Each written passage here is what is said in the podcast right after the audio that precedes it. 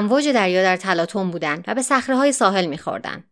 اوندای فرانسه 23 اکتبر 1940 این دهکده خوابالود و خمود به نظر می رسید که از جنگ جهانی دوم که دنیا رو در هم نوردیده بود دور مونده. مردم اون شهر حتما وقتی یه قطار اسپانیایی به ایستگاه نزدیک می شده حیرت زده شدن. آدولف هیتلر شخصا از یکی از ماشین ها پیاده شد و به ساعتش نگاه کرد. مردی که قرار بود برای این دیدار برسه دیر کرده بود.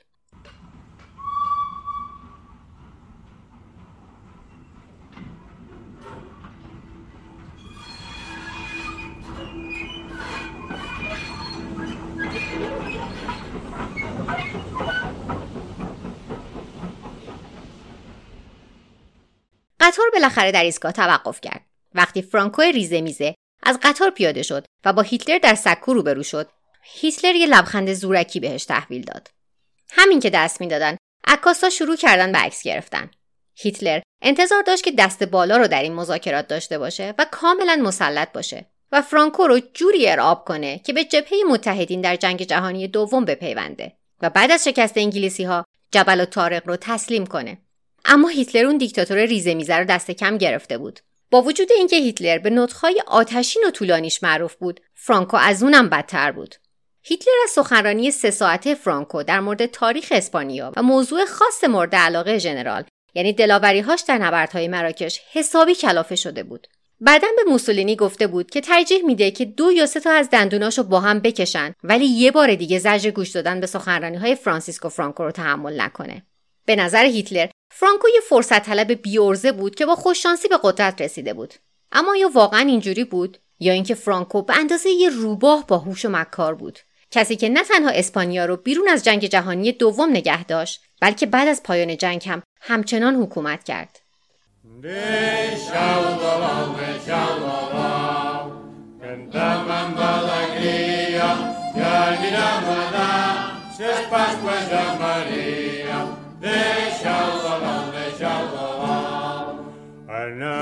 Aquesta casa honrada ja hi comença a sortir fum.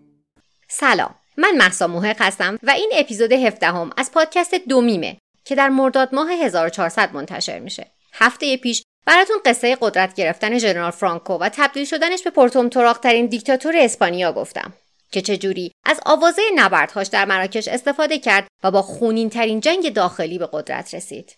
در اپیزود دوم و نهایی ژنرال فرانکو دیکتاتور پنج ستاره می‌خوام براتون بگم که چجوری رژیم فرانکو از جنگ جهانی دوم جون به در برد و چجوری دولتش تونست سریعترین رشد در توسعه اقتصاد رو در اروپای دهه 60 قرن بیستم میلادی داشته باشه. در مورد میراث پیچیده و متناقض جناب ژنرالیسیمو هم بهتون میگم. این اپیزود مشابه اپیزود قبلی از پادکست انگلیسی زبان دیکتاتورز یا دیکتاتورها از مجموعه پادکست های کمپانی پارکست نقل میشه. اگر احیانا جایی بخوام به روایت چیزی اضافه کنم حتما قبلش اعلام می‌کنم. من کارشناس تربیت کودک نیستم. بچه هم ندارم. ولی نظرم اینه که این قصه اصلا مناسب بچه ها نیست.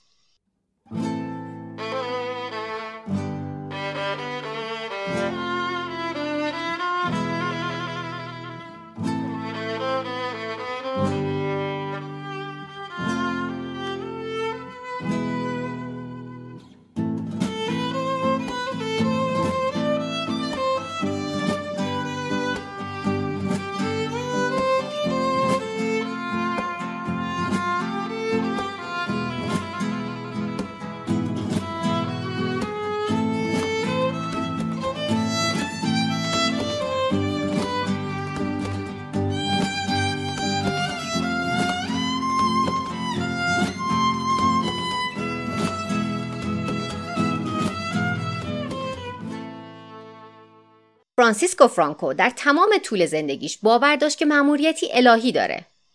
شاید هم حاله نور می‌دیده. در اوایل آوریل 1939 کی می‌تونست باش مخالفت کنه؟ اون تازه فاتح جنگ داخلی اسپانیا که سه سال طول کشیده بود شده بود.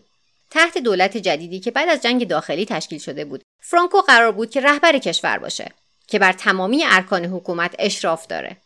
اون از هر حکمرانی در تمامی طول تاریخ اسپانیا قدرتمندتر بود. پارلمان در زمان فرانکو هیچ خاصیت و کارکرد واقعی نداشت.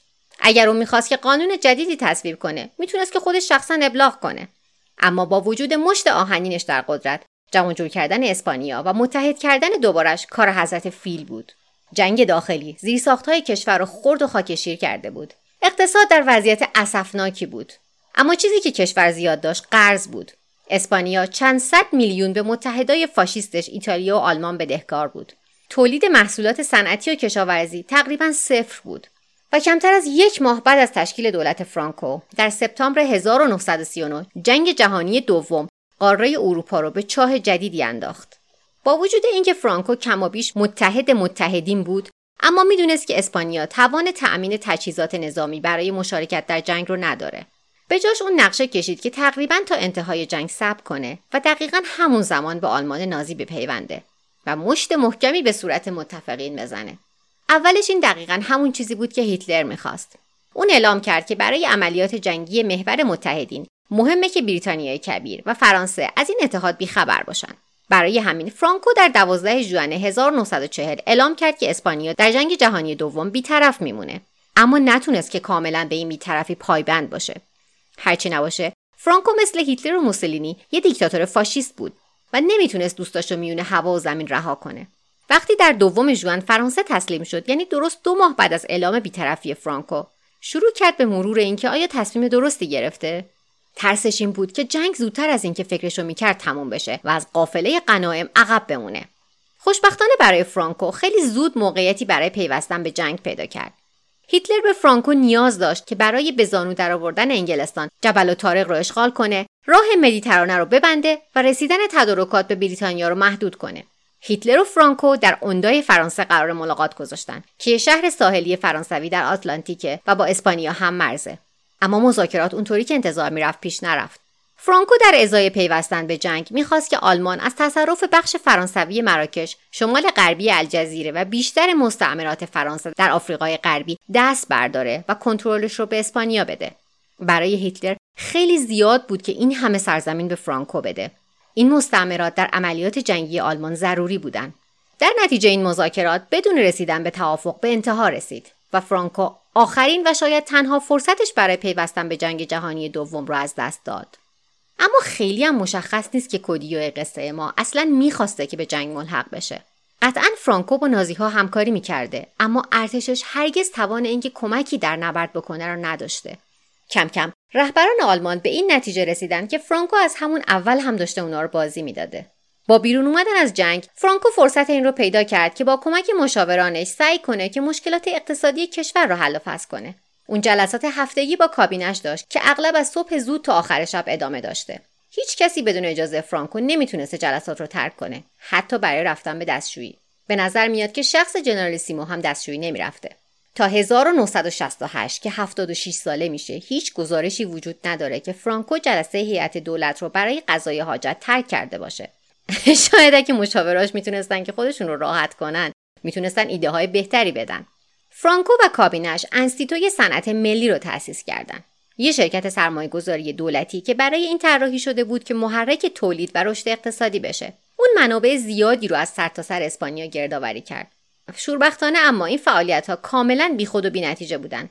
مثل همه سیاست های اقتصادی فرانکو در دوران جنگ. طبعات این سیاست ها این بود. نایاب شدن کالا بازار سیاه و گرسنگی مفرد در بین طبقات فرود است. البته فرانکو مشکل تهیه غذا برای خانواده خودش نداشت. دیکتاتور زمان جنگ بودن امتیازات دیگه ای برای فرانکو داشت. اون زمان زیادی برای فعالیت های تفریحی مورد علاقش داشت. یکی از اونها شکار بود. فرانکو عشق فیلم هم بوده. اون حتی تو قصر خودش برای گروه های بزرگی از دوستاش و مقامات دولتی فیلم پخش می‌کرده. حتی یه فیلمنامه هم نوشته به اسم رازا به معنی مسابقه همون ریس انگلیسی که در 1942 توسط یک کارگردان ساخته میشه. اما روزای خوشگذرانی و شکار و فیلم برای همیشه ادامه نداشت. خیلی زود تغییرات دنیا حواس فرانکو را از تفریحاتش پرت کرد. در 8 نوامبر 1942 نیروهای بریتانیا و آمریکا وارد خاک مراکش و الجزیره شدند متفقین به فرانکو اطمینان دادند که قصد تجاوز به اسپانیا و مستعمراتش را ندارند اما فرانکو نگران این بود که این تعداد نیروی نظامی به کشورش این همه نزدیک باشن. برای اولین بار اون به تصمیمش در گرایش به جبهه متحدین تجدید نظر کرد. نقطه عطف کامل در ماه جولای 1943 اتفاق افتاد. وقتی که موسولینی کله پا شد و دو ماه بعدش متفقین به ایتالیا حمله کردند. فرانکو به این نتیجه رسید که فاشیسم به انتهای راه خودش رسیده. در ژانویه 1944 دونه سر قطار اومد. وقتی ایالات متحده آمریکا ورود بنزین به اسپانیا رو تعلیق کرد به این امید که یک بار برای همیشه به همکاری اسپانیا با آلمان نازی پایان بده. فرانکو به شدت ترسیده بود. بدون واردات بنزین امکان فروپاشی کامل اقتصاد بیمار اسپانیا وجود داشت و رژیمش هم همراه اون سقوط می‌کرد. نتیجه این شد که فرانکو تسلیم شد و سیاست بیطرفی واقعی رو در پیش گرفت. اولش اینجوری به سفیر آلمان در اسپانیا توضیح داد که اون همچنان هر کاری از دستش بر بیاد برای کمک به جبهه متحدین می‌کنه. اما نمی‌تونه اجازه بده که اقتصاد کشورش دچار فروپاشی بشه. اما به تدریج کلا از کمک به آلمان دست برداشت. ولی برای نجات وجهش خیلی دیر شده بود. وقتی در نهایت جنگ جهانی دوم در سپتامبر 1945 به انتها رسید موقعیت فرانکو بسیار سخت بود. جبهه پیروز متفقین می‌دونستند که فرانکو به نازی ها کمک کرده و دسترسی های زیادی بهشون داده و کاملا به رژیم فرانکو مشکوک بودند. در نتیجه کاملا از سازمان ملل متحد تازه تأسیس کنارش گذاشتن. علاوه بر اون اقتصاد اسپانیا رو به احتضار بود. یکی از دلایلش هم تحریمایی بود که سازمان ملل بعد از جنگ علیه اسپانیا وضع کرده بود. فرانکو برای موندن در قدرت به یه معجزه احتیاج داشت و خوشبختانه برای فرانکو روابط بین آمریکا و شوروی پرتنش بود. در سالهای آتی فرانکو تونست نقش حایل در جنگ سرد رو بازی کنه. در ادامه براتون میگم که فرانکو چطوری با یه معجزه اسپانیایی اقتصاد رو نجات میده.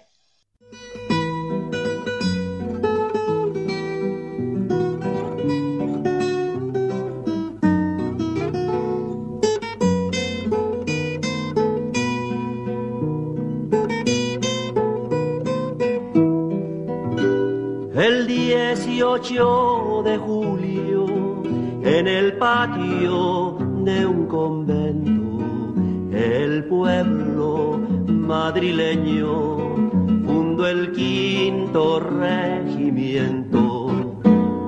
Anda, jaleo, jaleo, ya se acabó el alboroto y vamos al tiroteo, y vamos al tiroteo.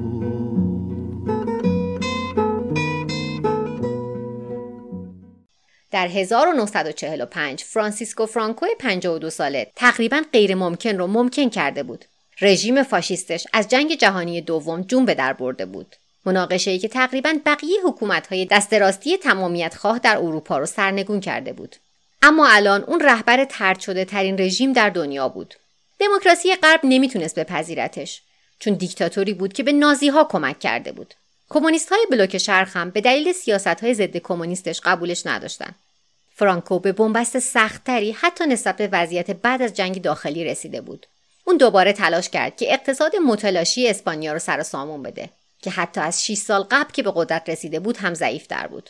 یکی دیگه از اهدافش این بود که دموکراسی غرب و به خصوص آمریکا رو قانع کنه که رژیمش رو بپذیرن و به اسپانیا اجازه داده بشه به سازمان ملل متحد، بانک جهانی و سایر سازمانهای بینالمللی ملحق بشه. این دو هدف باید همراه هم محقق می شدن. اگر تحریم هایی که سازمان ملل متحد بعد از جنگ جهانی دوم علیه اسپانیا وضع کرده بود برداشته می‌شد اقتصاد رونق می گرفت همونطور که اسپانیا با غرب وارد معاملات تجاری می‌شد روابطش با اون کشورها هم بهبود پیدا می‌کرد. اما این کارها قرار بود که خیلی سخت باشه. ولی فرانکو یه آس تو آستینش داشت. اون می‌دونست که غرب هرگز اجازه سقوط رژیمش رو نمیده. چون از اینکه جانشین فرانکو ممکنه طرفدار کمونیست باشه وحشت داره. بعد از اینکه کره شمالی در 1950 به کره جنوبی حمله کرد آمریکا به شدت ترسیده بود که شورش های کمونیستی ممکنه در کشورهای دیگه ای هم اتفاق بیفته. برای دولت ترومن خیلی مهم بود که اسپانیا سرخ نشه.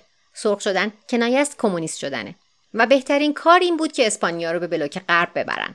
در چهار نوامبر 1950 مجمع عمومی سازمان ملل رأی به عادی سازی روابط با اسپانیا داد. در ژانویه 1951 سفیر جدید آمریکا وارد اسپانیا شد. سفرای سایر کشورها هم کمی بعد از اون اومدن. یه تغییر ناگهانی و شک کننده در روابط بینالملل. فرانکو سر از پا نمیشناخت. غرب لزوما اون یا رژیمش رو دوست نداشت. اما اونا به این نتیجه رسیده بودند که در مقابله با تهدید کمونیسم اسپانیا مهره ارزشمندیه. حالا که به یکی از اهداف اصلیش رسیده بود می‌تونست توجهش رو به مسائل داخلی معطوف کنه یعنی مدیریت کابینه و بازسازی اقتصاد به دلیل بهبود روابط با غرب اقتصاد اسپانیا به شکل پایداری در دهه 50 قرن بیستم میلادی رشد کرد فرانکو حالا توان این رو داشت که با قدرت‌های اقتصادی بزرگ از جمله ایالات متحده آمریکا وارد معامله بشه که در نتیجه اون اوضاع خورد و خوراک مردم بهتر شد و اشتغال زایی هرچند با سرعتی کند رشد پیدا کرد درآمد سرانه اسپانیا بین سالهای 1950 و 1958 50 درصد رشد داشت و این رشد مرهون بسته های حمایتی عظیم از آمریکا بود. تنها چیزی که در عوض اون اسپانیا باید به آمریکا می‌داد دسترسی به سه پایگاه هوایی و یک پایگاه زیردریایی بود. هرچند این رابطه تازه با ایالات متحده آمریکا بدون دردسر هم نبود. در 1966 یه هواپیمای بی 52 ارتش آمریکا با یه هواپیمای سوختگیری بر فراز آسمان اسپانیا تصادف کرد و در نتیجه اون آمریکا چهار بمب ای را از دست داد. یکی از بمبها سالم موند. دو تا از اونا آلودگی وسیعی در اطراف شهری که افتاده بود ایجاد کردند و بمب آخر برای تقریبا سه ماه مفقود بود. در نهایت با کمک گزارش یه ماهیگیر محلی نیروهای آمریکایی ته دریا پیداش کردند. اما حتی این ماجرا هم در برابر مشکلاتی که فرانکو در بخش اسپانیایی مراکش داره رنگ میبازه. در 1955 فرانسوی ها سلطان مراکش رو به تخت نشوندند و قول دادند که تا سال آینده به مراکش استقلال بدن. سلطان مذکور فقط آزادی بخش تحت سلطه فرانسه رو نمی‌خواست بلکه می‌خواست همه کشور را آزاد کنه از جمله باریکی شمالی سرزمین مراکش که به اسپانیا تعلق داشت. نواری از سرزمین که فرانکو به هیچ وجه دلش نمی‌خواست رهاش کنه. همه متحدای غربیش طرفدار برگردوندن کل سرزمین مراکش به سلطان وقت بودند فرانکو که در سکنج دیوار گیر افتاده بود پیمانی رو برای استقلال مراکش در هفتم آوریل امضا کرد. با وجود اینکه خیلی براش دردناک بود نمی‌تونست از پس قائله مراکش بدون حمایت بینالمللی بر بیاد. بسیاری از نفرات وفادار فرانکو از این تصمیمش بسیار غمگین شدن. یه سری از دانشجوهای افسری حتی عکسای فرانکو رو سوزوندن. فرانکو سعی کرد که اوضاع رو با بالا بردن حقوق همه افسرها آروم کنه فقط برای احتیاط. اگه خروج از مراکش رو بذاریم کنار بیشتر سالهای نیمه دوم 1950 میلادی تقریبا تمام و کمال برای فرانکو مثبته. رژیمش تونسته که اقتصاد اسپانیا رو کاملا نجات بده. اما فرانکو نقش چندانی هم در ایجاد جریانی که به معجزه اسپانیایی شهرت داره نداشت همه اینا نتیجه زحمتهای چند عضو شایسته کابینش بود فرانکو همیشه خودش رو متخصص اقتصاد می‌دونست اما حتی با وجود کمک های ایالات متحده آمریکا و رشد اولیه سیاستهاش راه به جایی نمی بردن. در نتیجه در 1959 میره سراغ وزرای جدیدش که به دادش برسن. بعضی از مهمترین وزیراش تاجرانی بودند که خواستار حذف نظارت دولت بر اقتصاد بودند. تا این زمان اجازه سرمایه گذاری خارجی داده نمی‌شد و صادرات هم تک و توک انجام می‌شد. بعد از یک رکود اقتصادی کوچیک در 1959 وزیر دارایی پیشنهاد داد که قوانین رو به شکل وسیعی آسون تر کنن و کمتر سخت بگیرن. فرانکو برای پذیرفتن این پیشنهاد مردد بود. اون میترسید که آزادی اقتصادی منجر به آزادی مردم بشه. این ماجرا در نهایت به این مناقشه سیاسی می رسید. حتی شاید یه جنگ داخلی دیگه و ممکن بود باعث بشه که فرانکو از رأس قدرت پایین بیاد. اما وزیر دارایی یکی از قهرمانان پرمدال جنگ داخلی بود و فرانکو بهش اطمینان کرد.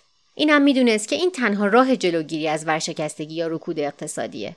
در نتیجه در 22 جولای 1959 فرانکو یه برنامه تثبیت اقتصادی جدید ابلاغ کرد. اون عمده پیشنهادات وزیر دارایی رو پذیرفت از جمله مجوز سرمایه گذاری خارجی و رشد صادرات. اقتصاد مجددا شروع به رشد کرد. در دهه 60 قرن بیستم میلادی اسپانیا بیشترین نرخ توسعه باثبات رو در سرتاسر سر اروپا داشت. یک سری اتفاقات سریع فرهنگی هم در اسپانیا اتفاق افتاد. همین که پول و توریست به اسپانیا سرازیر می‌شد عمده جمعیت کشور مرفهتر تحصیل کرده تر و لیبرالتر می شدن. و فرانکو بود که اجازه این تغییرات رو داده بود مشخص شد که ترس فرانکو از نسل جوان تحصیل کرده و لیبرال که متوجه سیاست هستند به جا بوده هرچه اقتصاد بیشتر پیشرفت می‌کرد جوانای بیشتری می‌تونستن از پس هزینه های تحصیل بر بیان. و هرچه که جمعیت تحصیل کرده بیشتر می‌شد بیشتر و بیشتر به دولت سرکوبگر فرانکو معترض می‌شدن. و بدتر از همه این بود که این نسل جوان از جنرالیسیموی قصه ما حراسی نداشتن. فرانکو دیگه هفتاد و چند ساله شده بود و همین که سلامت روانی و جسمیش رو به افول میذاشت زمان زیادی تا انتهای حکومتش نمونده بود. در ادامه براتون میگم که وقتی آفتاب فرانکو لب بوم میاد جانشین خودش رو انتخاب می‌کنه.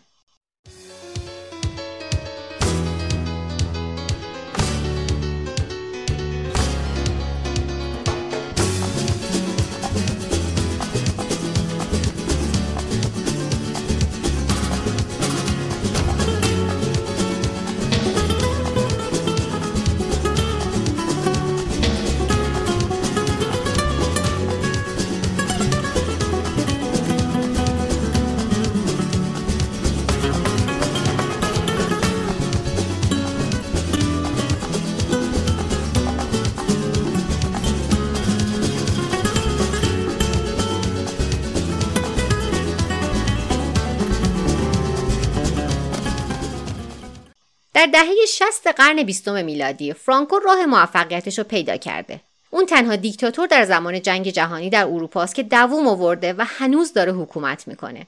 به شکلی دموکراسی غرب رو قانع کرده که رژیمش رو بپذیره و بزرگترین جهش اقتصادی در اسپانیا رو به وجود آورده.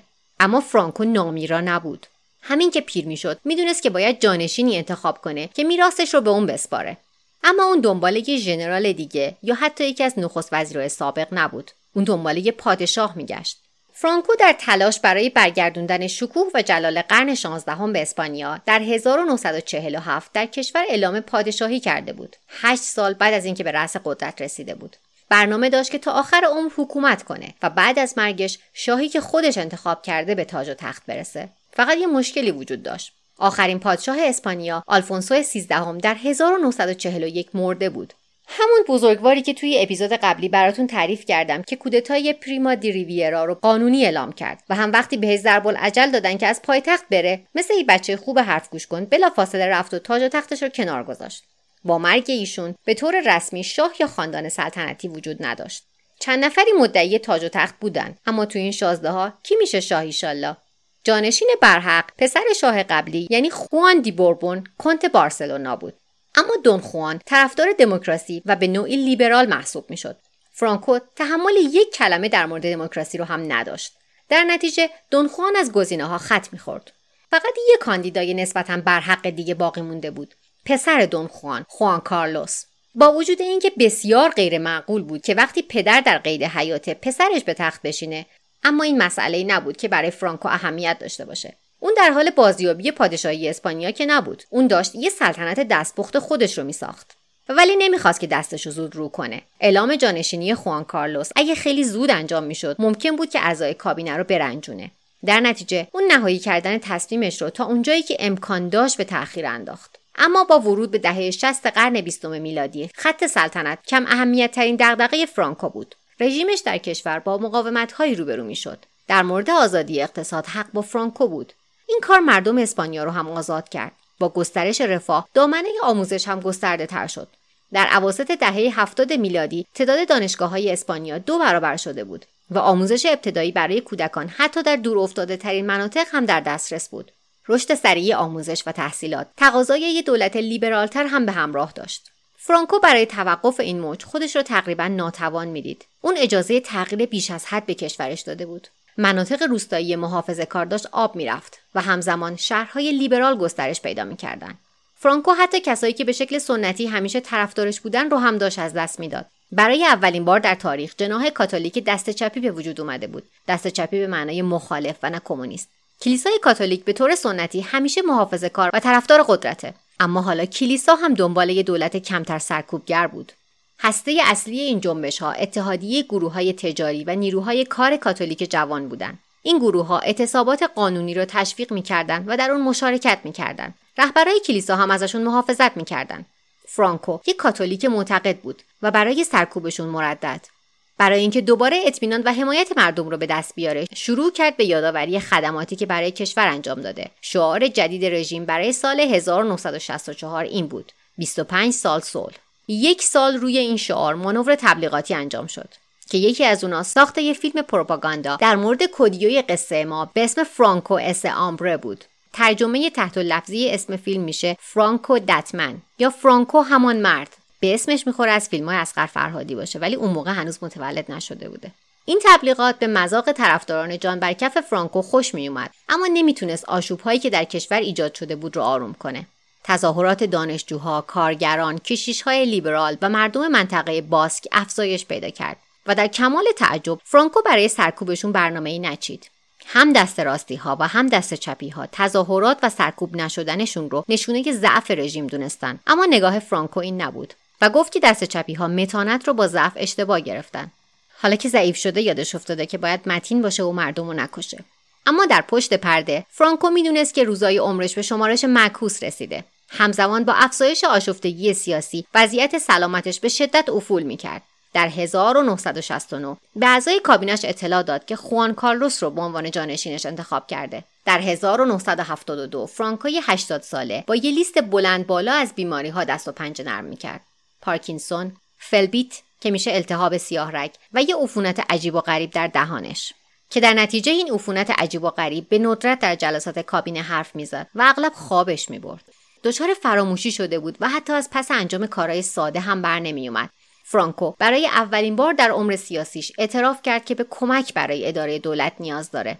در تابستان 1973 با وجود اینکه به طور رسمی هنوز رئیس کشور بود تصمیم گرفت که یک رئیس انتخاب کنه. اون در نهایت به دوست قدیمیش کاررو بلانکو رسید. بلانکو در هشتم جوان به ریاست رسید و شوربختانه یک سال هم دووم نیاورد. در بیستم دسامبر بلانکو ترور شد. واقعی که فرانکو رو به شدت شوکه کرد. مرگ دوستش افسردش کرد. اون جلوی وزراش گریه کرد. در مراسم خاکسپاری بلانکو هم زد زیر گریه که از تلویزیون ملی پخش شد. اولین بار بود که مردم می‌دیدند که کودیو داره از خودش احساسات بروز میده.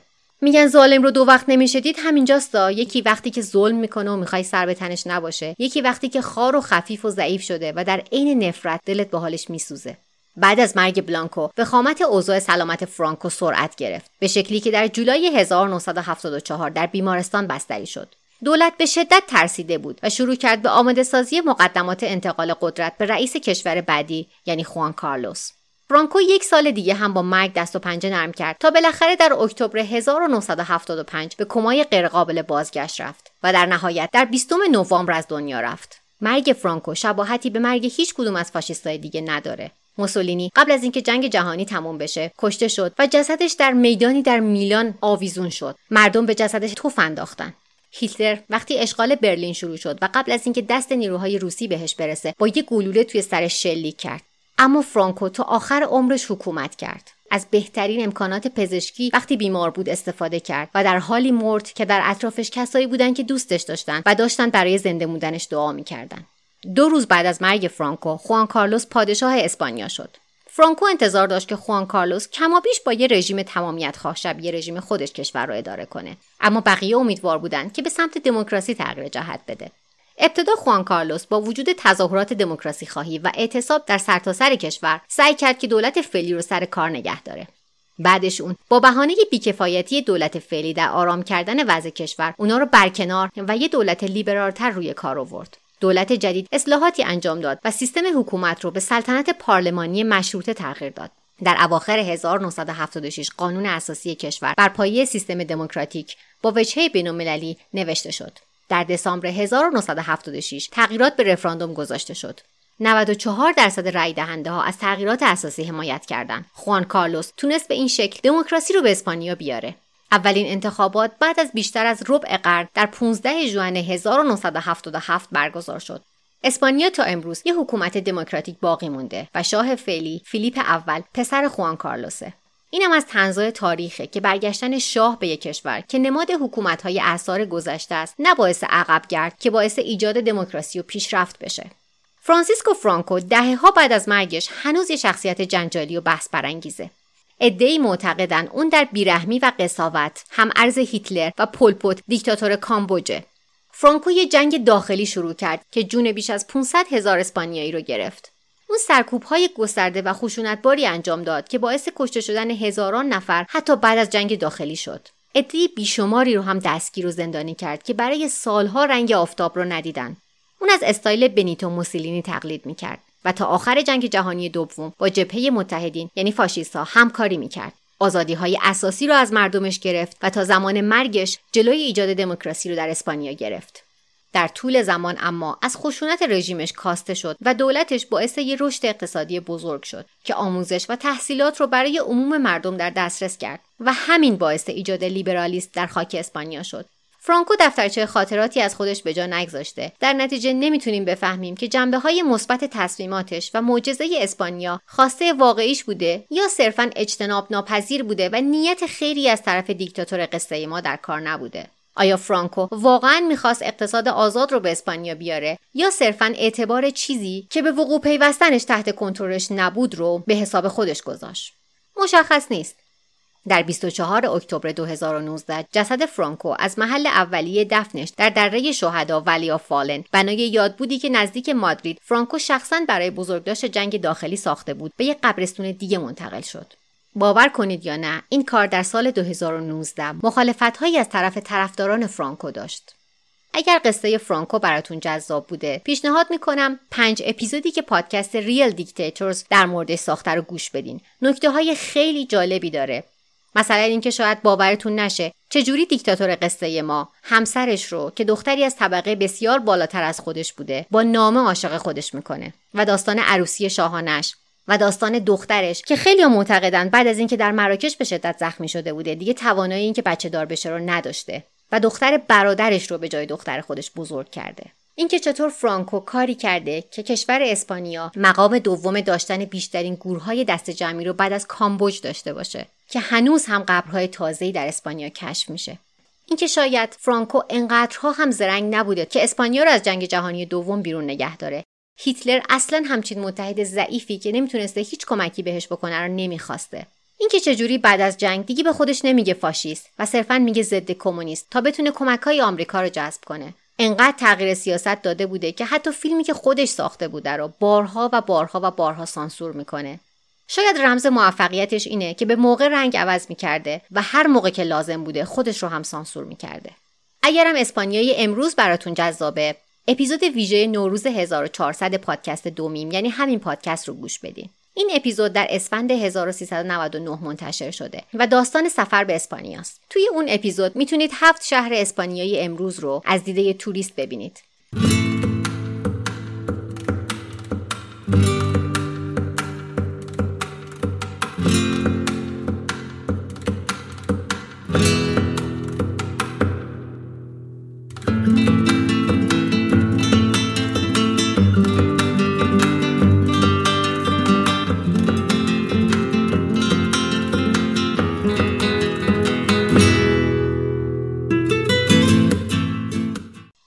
قصه های دومیم رو دوست دارید اونو به دوستانتون هم معرفی کنید. شاید اونا هم دوست داشته باشن. پادکست دومیم و همه قصه هایی که تا الان براتون تعریف کردم در تمام اپلیکیشن های پادگیر اندروید و آی در دسترسه. همچنین پلتفرم های ناملیک شنوتو و تهران پادکست. فقط یادتون نره وقتی خواستید پادکست دومیم رو به فارسی search کنید بین کلمه دومیم یه فاصله بزنید. صفحه های شبکه های مجازیش رو هم دقیقا با search همین اسم پیدا می‌کنید. محق هم که دیگه یادتونه. تا قصه بعدی مراقب خودتون باشید.